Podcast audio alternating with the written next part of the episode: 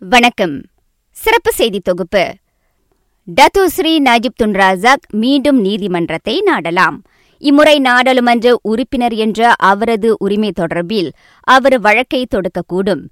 மக்களவைக் கூட்டத்தில் கலந்து கொள்ள அந்த பக்கான் எம்பி செய்திருந்த விண்ணப்பத்தை சிறைச்சாலைத்துறை நிராகரித்திருக்கின்றது.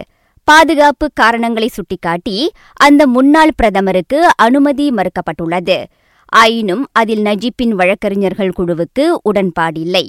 நாடாளுமன்ற கட்டிடத்தில் பாதுகாப்பு வலுவாகவே இருப்பதை சுட்டிக்காட்டிய வழக்கறிஞர் தன்ஸ்ரீ முகமது ஷஃபிஇ அப்துல்லா பாதுகாப்பை காரணமாக முன்வைப்பது சரியில்லை என கூறிக்கொண்டார்.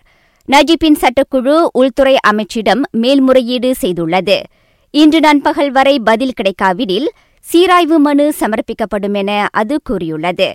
எம்பி என்ற வகையில் நாடாளுமன்றம் செல்ல நஜீப்புக்கு எல்லா உரிமையுண்டு என்பதில் தன்ஸ்ரீ ஷஃபிஇ உறுதியாக இருக்கின்றார் It is an important issue because it should set a precedent for every MP who gets into trouble.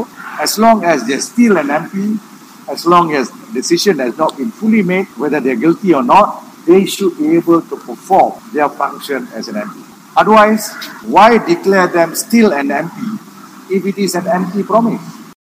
ஊழல் குற்றச்சாட்டில் சிறை தண்டனை அனுபவித்து வரும் நஜீப் அரச மன்னிப்பு கோரி அதன் முடிவுக்காக காத்திருக்கின்றார்.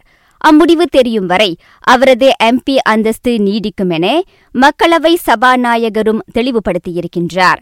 நாடாளுமன்றம் செல்ல செய்துள்ள விண்ணப்பத்தை தவிர்த்து அவர் மேலும் இரு கோரிக்கைகளை சமர்ப்பித்துள்ளார்.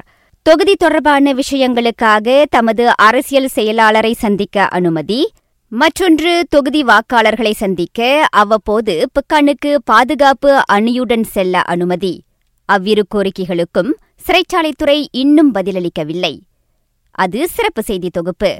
நான் சுகந்தமலர் முனியாண்டி. வணக்கம்.